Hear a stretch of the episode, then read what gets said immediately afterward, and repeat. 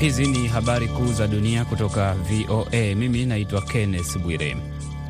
Rais wa Marekani Joe Biden ametaka jopo maalum kuanzishwa kuchunguza na kufungua mashtaka kuhusiana na uhalifu wa kivita katika eneo la Bucha nchini Ukraine. Biden amesema kwamba anataka vikwazo zaidi dhidi ya Rusia. Amemtaja rais wa Rusia kuwa mhalifu wa vita na kwamba mauaji hayo ni uhalifu wa vita. Mara ya kwanza Biden alimtaja Putin kuwa mhalifu wa vita, Kremlin ilijibu kwa hasira sana. Marekani na muungano wa NATO hawataki kuingia katika mgogoro wa moja kwa moja na Russia ambayo ina silaha za nyuklia, na badala yake wametoa msaada wa silaha na pesa kwa Ukraine kujilinda dhidi ya uvamizi wa Russia, huku wakiwekea Russia vikwazo vikali ambavyo vimeanza kuathiri uchumi wake. Maandamano makubwa na yenye ghasia yametokea mashariki mwa Jamhuri ya Kidemokrasia ya Kongo kulalamikia namna serikali inavyoshughulikia suala la ukosefu wa usalama sehemu hiyo. Hii ni baada ya waasi kushambulia sehemu hiyo na kuua watu kumi na mmoja. Kundi la Allied Democratic Forces ADF ambalo ni moja ya makundi yenye silaha mashariki mwa Jamhuri ya Kidemokrasi ya Kongo limeshambulia kijiji cha Masambo, mkoa wa Kivu Kaskazini, na kuua watu kumi na mmoja na kuteka nyara watu wengine wawili. Gilbert Kambale, afisa wa shirika lisilo la kiserikali amesema kwamba idadi ya watu ambao wameuawa imeongezeka na kufikia watu 15. Makundi ya kutetea haki za kiraia katika mji wa Beni yameitisha maandamano kuanzia leo Jumatatu kulalamikia ukosefu wa usalama pamoja na kuzuiliwa gerezani kwa wanaharakati wenzao. Msemaji wa polisi wa Beni, Nason Murara, amesema kwamba wamekamata watu 11 katika maandamano ya leo baada ya kutokea uharibifu wa vifaa vya umeme. Rais wa DRC Felix Tshisekedi aliweka mikoa ya Ituri na Kivu Kaskazini chini ya ulinzi mkali wa jeshi katika juhudi za kupambana na waasi, lakini mashambulizi ya waasi hao yanaendelea kutokea kila mara. Ufaransa imesema kwamba ina wasiwasi mkubwa kutokana na kile imetaja kama ukiukwaji mkubwa na mauaji yaliyofanywa na wanajeshi wa Mali wakishirikiana na mamluki wa kundi la Wagner kutoka Russia. Taarifa ya wizara ya mambo ya nje ya Ufaransa imesema kwamba ina wasiwasi kuhusu ripoti za kuwepo ukiukwaji wa haki za kiraia dhidi ya wakaazi wa vijiji vya Mora uliotekelezwa na wanajeshi wa Mali na mamluki hao na kupelekea vifo vya maelfu ya raia. Jeshi la Mali limesema kwamba limeua wapiganaji mia mbili na watatu kutoka makundi yenye silaha na kuyataja kuwa makundi ya kigaidi wakati wa operesheni katika eneo la Sahel katikati mwa Mali kati ya Machi tarehe 23 na 31.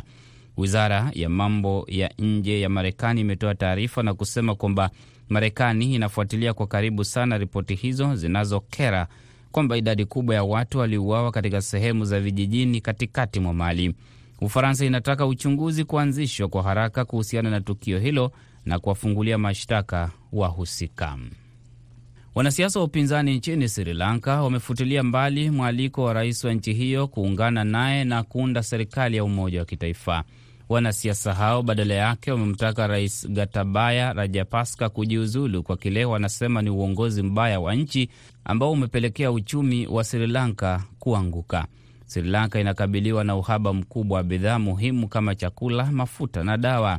Ombi la rais Gotabaya Rajapaksa limejiri wakati wanajeshi wake wakiingia mitaani kukabiliana na waandamanaji wanaomtaka aondoke madarakani. Sri Lanka inakabiliwa na hali mbaya ya uchumi kuwahi kutokea tangu ilipopata uhuru kutoka kwa Uingereza mwaka 1948. Polisi wametumia gesi ya kutoa machozi na maji ya kuwasha kuwatawanya maelfu ya waandamanaji waliojaribu kuingia kwa nguvu nyumbani kwa waziri mkuu ambaye ni ndugu mkubwa wa rais Rajapaksa.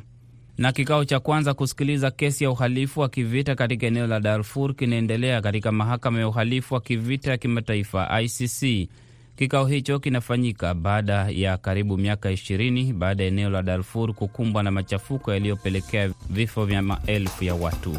Al Muhammad Al Abdurahman aliyekuwa kamanda wa kundi la wapiganaji anakabiliwa na mashtaka 31 ya uhalifu wa kivita na uhalifu dhidi ya binadamu ikiwemo mauaji, unajisi na mateso. Nakomea hapo kwa sasa. Naitwa Kenneth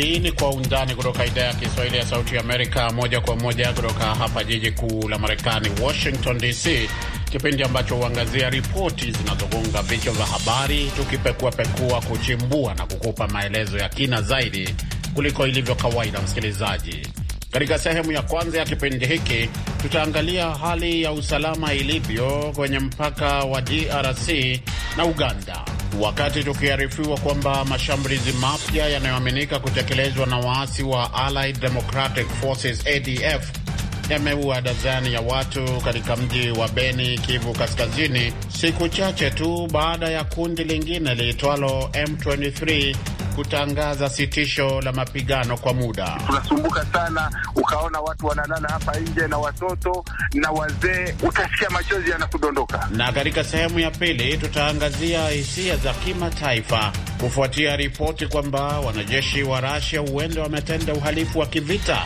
ambapo miili ya mamia ya watu imegunduliwa katika mji wa Bucha na viunga vingine vya mji mkuu wa Ukraine Kiev mwishoni mwa wiki.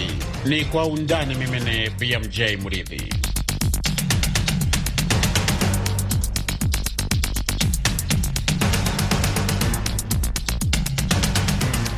Nam, tuanzie huko DRC. Mashambulizi mapya yanayoaminika kutekelezwa na waasi wa Allied Democratic Forces ADF yamepelekea vifo vya dezeni za watu katika mji wa Beni, Kivu Kaskazini, mashariki mwa Jamhuri ya Kidemokrasia ya Kongo.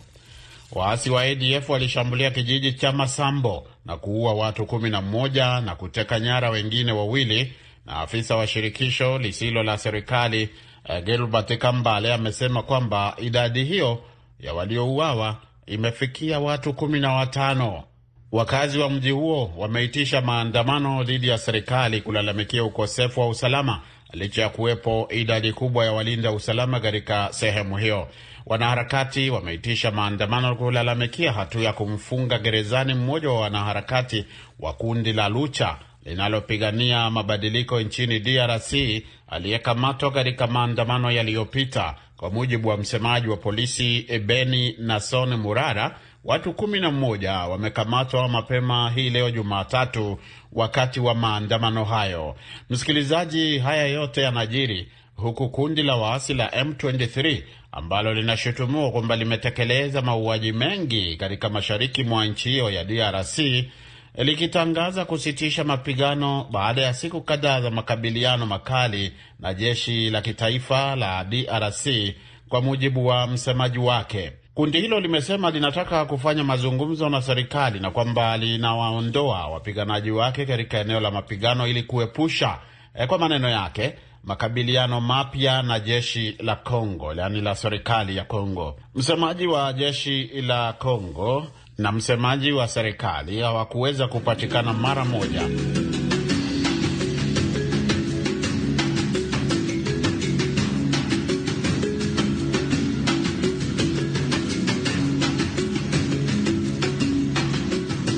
Nikikurudisha nyuma kidogo, msikilizaji, ni kwamba mapigano mapya yalizuka Jumatatu wiki iliyopita baada ya waasi wa M23 kushambulia maeneo mawili ya kijeshi e, ya Kongo karibu na mpaka na Uganda na Rwanda na kusonga mbele kwenye miji ya karibu na kusababisha maelfu ya watu kukimbilia nchi ya Uganda. Kundi la M23 liliteka sehemu kubwa wakati wa uasi wa mwaka 2012 na 2013 kabla ya wapiganaji wake kufurushwa na vikosi vya Kongo pamoja na vile vya Umoja wa Mataifa MONUSCO. Tangu wakati huo, shirika la habari la Reuters na AFP pia Uh, mashirika hayo yanaripoti kwamba waasi hao wamerejea tena kutoka nchi jirani na kuanza kufanya mashambulizi. Msemaji wa M23 Willy Ngoma hapo awali alisema kwamba wapiganaji wake walikuwa wakijikinga na akaishutumu jeshi la Kongo kwa kuanzisha vita dhidi yao. Kumekuwa na juhudi za kikanda, msikilizaji, katika miaka ya karibuni kujaribu kusambaratisha au kuwamaliza nguvu hawa waasi wa M23, lakini viongozi wake wamelalamikia utekelezwaji pole pole wa makubaliano ya amani. Maswali kadhaa yameibuka kuhusu kundi hili la M23 linatoa wapi nguvu na vilevile vile ni kwa nini linaendelea eh, kuonekana eh, kama moja ya makundi yaliyo na ushawishi mkubwa kwa waasi eh, ambao wako katika eneo hilo na vijana ambao wanaendelea kujiunga nalo.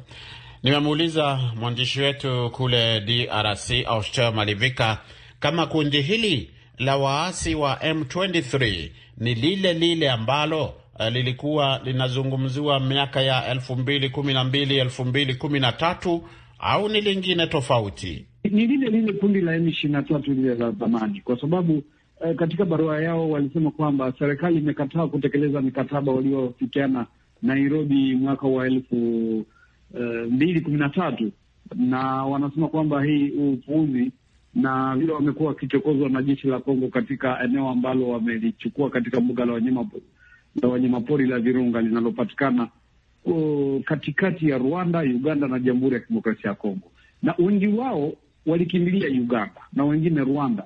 Alafu wanasiasa na serikali ya Kongo inajiuliza kwa nini wale wapiganaji ambao walikuwa katika serikali walikuwa wako nji nchini Rwanda na wengine Uganda, lakini wametoka huku kuja kuja kuja kushambulia ngome na kambi za jeshi la Kongo, japokuwa kuna mikataba ya Addis Ababa inasema kwamba hakuna tena nchi nyingine ambayo inaweza kuweka waasi ambao wanaweza kuharibu usalama kwenye nchi jirani. Na kufuatia sitisho la mapigano kama lilivyotangazwa na kundi hili ambapo uh, upande wa DRC yaani serikali hawajasema lolote kuhusu eh, hatua hiyo uh, ambayo kundi hilo limesema limechukua ya kusitisha kwa muda eh, kwa upande mmoja mapigano hayo.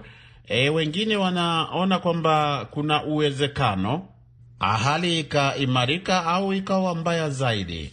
Tumezungumza na Damiene Sebusenane ambaye ni mchambuzi wa siasa kutoka DRC na haya ndio alikuwa nayo ya kusema. Hiyo inajua M ishirini na tatu na serikali, lakini sisi wa, wakaaji tunachoomba ni amani, ikiwa ni serikali ifanye jitihada yote ili wakaaji wapate amani, kwani tunasumbuka sana. Ukaona watu wanalala hapa nje na watoto na wazee, mkafika hapa mahali ambapo wanakaa, utasikia machozi yanakudondoka. Mashirika ya kutetea haki za raia nayo hayajabaki nyuma mashariki mwa DRC. Mambo Kawaya ni mmoja wa viongozi wa shirika linalotetea haki za wananchi katika eneo la mashariki mwa DRC ambaye anasema hivi kuhusu hali ilivyo kwa wakati huu. Tatizo kubwa ni kuona tu kunakuwa mikataba ambayo inakuwa ikifanyika bila raia kujua. Unajua kwamba serikali inakuwa ikichukua hiyo mikataba na anakuwa ikitoa pamoja na vikundi vya kiasi na hawajali kuhusisha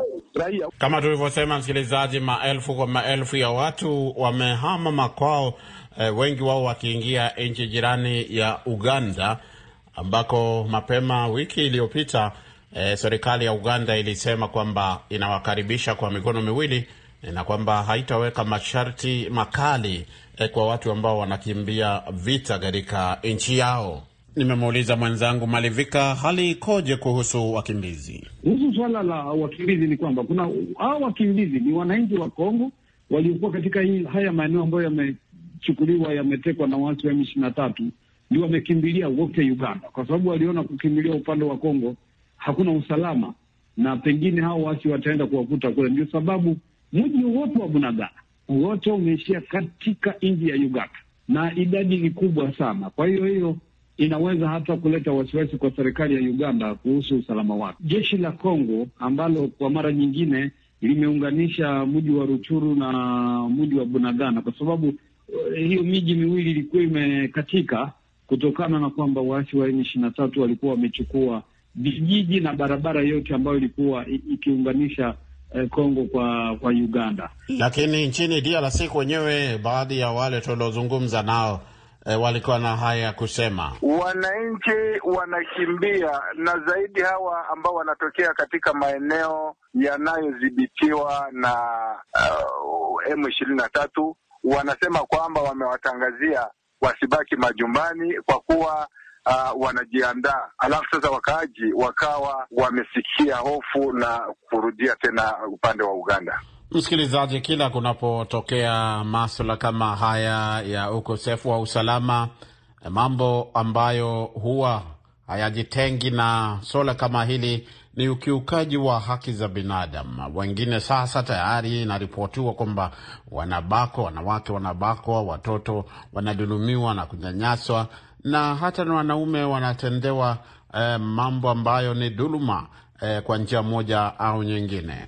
Mapendo Kusudi ni mkazi wa Rushuru. Ukiukaji wa haki za binadamu unafatana mara moja na kuanzishwa kwa vita. Hiyo ni moja ya ukiukaji wa haki za binadamu. Hao hao majeshi ya Umoja wa Mataifa yameuliwa, hiyo hiyo ndege ya Umoja wa Mataifa imepigwa na wananchi pia wameumia na wameuliwa wengi na wengine wamebakwa. Yote ni ukiukaji wa haki za binadamu, na tulivyokueleza msikilizaji, ni kwamba mwishoni mwa wiki kundi hilo la M23 eh, lilisema kwamba linasitisha mapigano eh, likisubiri kuona kama kutakuwa na makubaliano ama mkataba ambao utaheshimiwa eh, na pande zote mbili, yani kati yao na serikali ya DRC.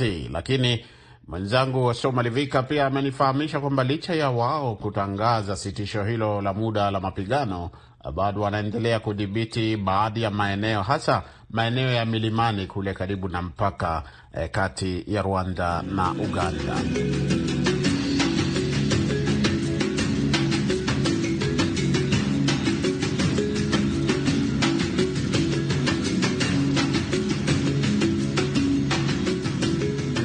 Na kukukumbusha tu ni kwamba eneo hili huwa linajulikana kama lililo na waasi wengi zaidi nchini DRC.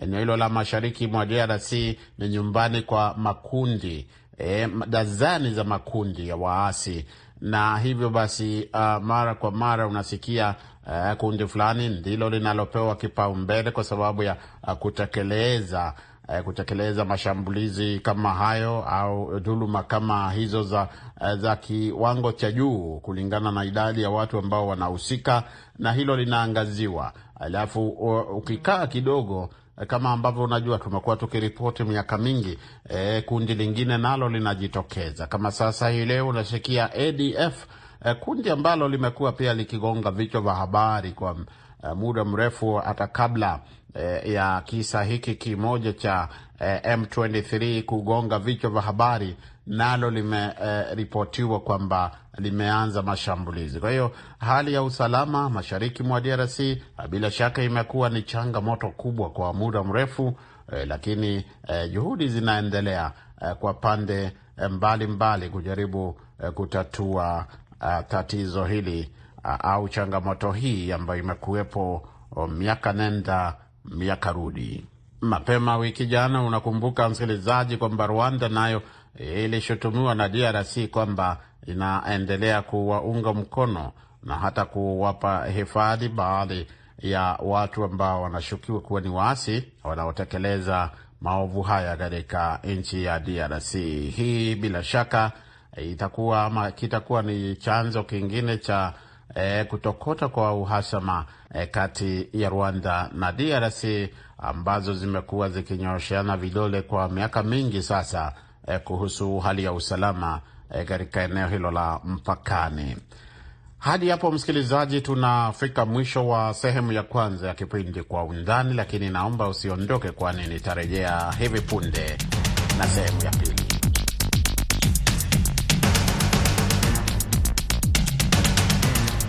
Nam, karibu msikilizaji kwa sehemu ya pili ya kipindi Kwa Undani kutoka hapa idhaa ya Kiswahili ya Sauti ya Amerika, moja kwa moja kutoka Washington DC. Uko nami BMJ Mridhi. Kama nilivyokuarifu ni kwamba Russia inaendelea kukabiliwa na shutuma za kimataifa huku kukiwa na ripoti kwamba majeshi yake huenda yametenda uhalifu wa kivita katika viunga vya mji wa Kiev vya Bucha na sehemu nyingine katika nchi hiyo ya Ukraine. Katika ujumbe wa Twitter wa hapo jana, rais wa baraza la Ulaya Charles Michel alisema kwamba Moscow itakabiliwa na vikwazo zaidi vya Umoja wa Ulaya, na hivi tunavyozungumza, Umoja wa Ulaya umeitisha kikao cha dharura kuzungumzia suala hilo. Uh, dakika sio nyingi zimepita. Pia rais wa Marekani uh, Joe Biden amezungumzia suala hilo baada ya kuona yale ambayo uh, yanaelezwa kwamba ni ukatili ambao haujashuhudiwa katika nchi hiyo kwa miaka mingi uh, ukionekana kwenye mitaa e, nchi hiyo, miili ikiwa imetapakaa e, ikiwa imerushwa katika makaburi ya pamoja na kadhalika. Na Rais Biden amesema kwamba kuna haja ya kumfungulia mashtaka ya uhalifu wa kivita rais wa Russia uh, Vladimir Putin. So this could be an actual have a war crime trial. This guy is brutal and what's happening in Buka is outrageous. Waziri wa mambo ya nje wa Uingereza naye Liz Truss amesema katika taarifa yake kwamba serikali yake imeona ongezeko la ushahidi wa vitendo vya kuhuzunisha vilivyofanywa na jeshi la Russia eh, wakati wa uvamizi katika miji kama vile Irpin na Bucha huko Ukraine. Naye meya wa mji huo wa Bucha Anatoli Fedoruk amesema kwamba zaidi ya watu mia tatu katika eneo hilo walipigwa risasi wakati mji huo ulipokuwa unakaliwa kimabavu na majeshi ya Russia kufikia mwishoni mwa mwezi uliopita, na watu wapatao mbili na themanini wanadaiwa kutupwa huku miili yao ikitapakaa kiholela kwenye mitaa ya miji mbalimbali. Picha ambazo zinaendelea kusambazwa kwenye mitandao ya kijamii hususan zinaonyesha hali mbaya ya watu wakiwa wameuawa kiholela, na ni kwamba um, picha hizo zinaonyesha miili iliyofungwa uh, mingine watu wengine wakiwa wamefungwa mikono wakiwa wamekufa, na miili mingine ikiwa na majeraha ya risasi na dalili zinginezo za mateso ikiwa imetawanyika katika jiji hilo la Bucha nje ya mji wa Kiev baada ya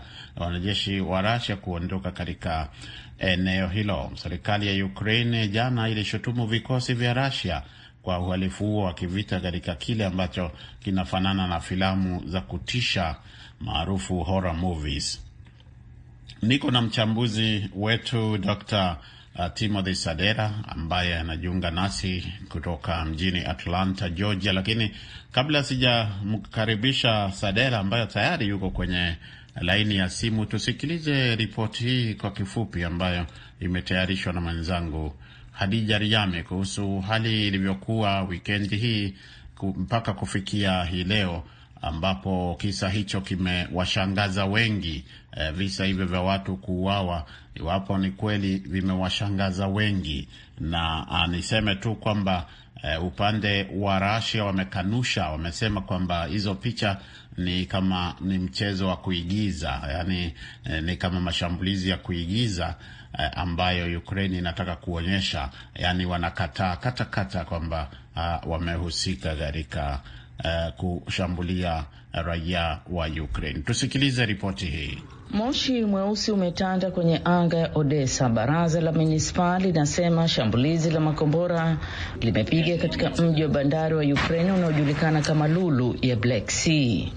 Odessa ni makazi ya makao makuu ya jeshi la majini la Ukraine. Mwakilishi wa wizara ya ulinzi ya Rasia amesema meli za Rasia na ndege zilifanya mashambulizi kwenye ghala ya kusafisha mafuta ambapo wanadai zilikuwa zinatoa msaada kwa wanajeshi wa Ukraine walio karibu. Afisa wa Ukraine ameita sehemu ya maelezo hayo ni mwenendo wa kiadui wa kuharibu miundombinu muhimu. Wakati wa vita vya Russia kwa Ukraine vikiendelea na kuingia wiki ya sita, wanajeshi wa Ukraine wanadai ushindi katika kuyasukuma nyuma majeshi ya Russia.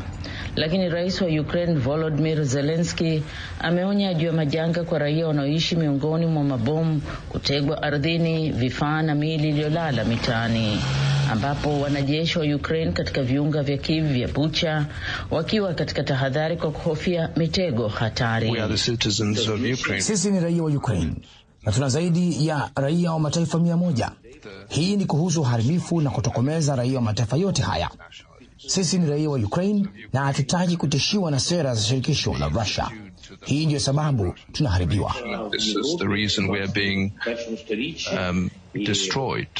Huko Bucha, meya anaelezea raia walifungwa mikono yao nyuma na kupigwa risasi kichwani na wanajeshi wa Russia waliokuwa wakiondoka. Waziri wa mambo ya nje wa Marekani Antony Blinken anasema Russia imetenda uhalifu wa kivita. Hatuwezi kuwa na ganzi katika hili, hatuwezi kulifanya hili liwe la kawaida. Huu ni ukweli wa kile ambacho kinaendelea kila siku kutokana na ukatili wa Russia dhidi ya Ukraine unavyoendelea. Ndiyo maana inatakiwa haya yamalizwe kabisa. That's why it needs to come to an end. Licha kuongezeka kwa ushahidi, Russia inakanusha kuwalenga raia. Mshauri wa rais wa Ukraine anaelezea ushahidi wa uhalifu wa vita. Miongoni mwa waathirika wa uhalifu wa Russia ni wanawake waliobakwa. Pia vilevile walijaribu kuwachoma moto, kuwaua maafisa wa serikali za mitaa, kuwaua watoto, kuwaua wazee, kuwaua wanawake, wengi wao wakiwa wamefungwa mikono yao, kuona ushahidi wa mateso na kupigwa risasi vichwani kwa nyuma. Wanajeshi wa Ukraine wamelichukua tena eneo lao kutoka kwa wanajeshi wa Russia waliokuwa wakikimbia, huku akipiga kelele utukufu kwa mashujaa. Waziri Blinken anasafiri kwenda katika mkutano wa NATO wiki hii mjini Brussels, ambako atafanya mazungumzo na wenzake kuzungumzia azimio la muungano huo na kuiwajibisha zaidi Russia. Khadija Riami, VOA, Washington. Shukran sana Hadija Riami kwa ripoti hiyo. Msikilizaji, naona uh, ripoti ya Hadija Riami imechukua muda, lakini ilikuwa ni, ni ripoti muhimu ili kupata kujua nini kinachoendelea. Tumesalia na dakika tatu na tuna mchambuzi wetu eh, Dr. Timothy Sadera kutoka Atlanta, Georgia. Timothy Sadera, tuanzie hapo alipoachia Hadija Riami. Eh, unaonaje wakati ukatili kama ni kweli kwamba umefika kia, kiwango hiki na umeona rais uh, Joe Biden ni kama anathibitisha kwamba eh, ako na ile tunaita intelligence kwamba ni ukweli na anataka sasa eh, rais Vladimir Putin afunguliwe mashtaka ya uhalifu wa kivita. E, unaona tunaelekea wapi sasa? Inaonekana ni kama awamu mpya hii. Asante uh, kaka. Jambo linalojitokeza katika mambo haya yote na jinsi ambavyo yameendelea kuwa ni kwamba Uh, ukweli unazidi kuonekana kwamba mauaji haya yalikuwa ya kutishia, manake uh, Rasia inadai ya kwamba ni miigizo. Kwa mfano, ukiangalia picha na video zilizoonyeshwa pale, watu wakiwa wamefungwa mikono, wakiwa uh, wameanguka upande wa mbele, wengine uh, yani wametapakaa njiani kote, kisha Russia ije iseme ya kwamba kule ni kuigiza. Jambo lile linaudhi ulimwengu wote, na hasa kulingana na, na ripoti ya Human Rights ambao wamewahoji watu wengi ambao wameona unyama ule na wakasema jinsi jamii zao zilivyoumizwa. Kwa hivyo jambo hili naona tunaelekea mwamko mpya ambapo sasa Russia ama Putin mwenyewe ataweza kukabiliwa na janga hili la mauaji. Mwisho kabisa, kwa haraka haraka, Dr. Sadera, uh, Rais Zelensky kwa mara ya kwanza alihutubia E, tamasha ama hafla ya tuzo za muziki za Grammy jana usiku. E, sasa tulikuwa tumeona akitoa hotuba kwa mabunge mbalimbali mbali, e, lakini hatukuwa tumeona e, akiingia katika eneo la burudani na kutoa ujumbe wa moja kwa moja. Unaona ni kwa nini ni muhimu kwa yeye kutoa hotuba hiyo kwa hafla kama hiyo ambayo kwa kiasi kikubwa inachukuliwa kwamba ni ya eh, ni, ni, ni, ni ya wasanii. Uh, jambo kubwa ni kwa sababu wasanii wanaweza kuwafikia watu wengi, muziki ama wengi wanaotazama, wengi watakuwa katika kongamano zile. Katika muziki wanaweza kuwafikia watu wengi, wakati huu ambapo kusudi lake kubwa ni kuliunganisha taifa la Ukraine na kuambia kwamba wasife moyo, waendelee kutetea taifa lao na pia wasikubaliane na ugandamizi unaokuja. Kwa hivyo anapotumia wasanii, pia wale wasanii watakuwa ni mabalozi bora katika kupitisha ujumbe huu kwa mataifa. Asante sana Timothy Sadera kwa kushiriki leo katika kipindi chetu cha Kwa Undani. Aya, asante msikilizaji. Timothy Sadera, Dr. Timothy Sadera akijiunga nasi kutoka jimbo la Georgia mjini Atlanta, ndiye anatukamilishia sehemu ya pili, na hivyo basi kipindi chote hiki cha Kwa Undani, kwa niaba ya wote waliokifanikisha, msimamizi ni Mary Mgawe, mwelekezi Aida Isa, mimi naitwa BMJ Mridhi. Tuonane hapo kesho, panapo majaliwa.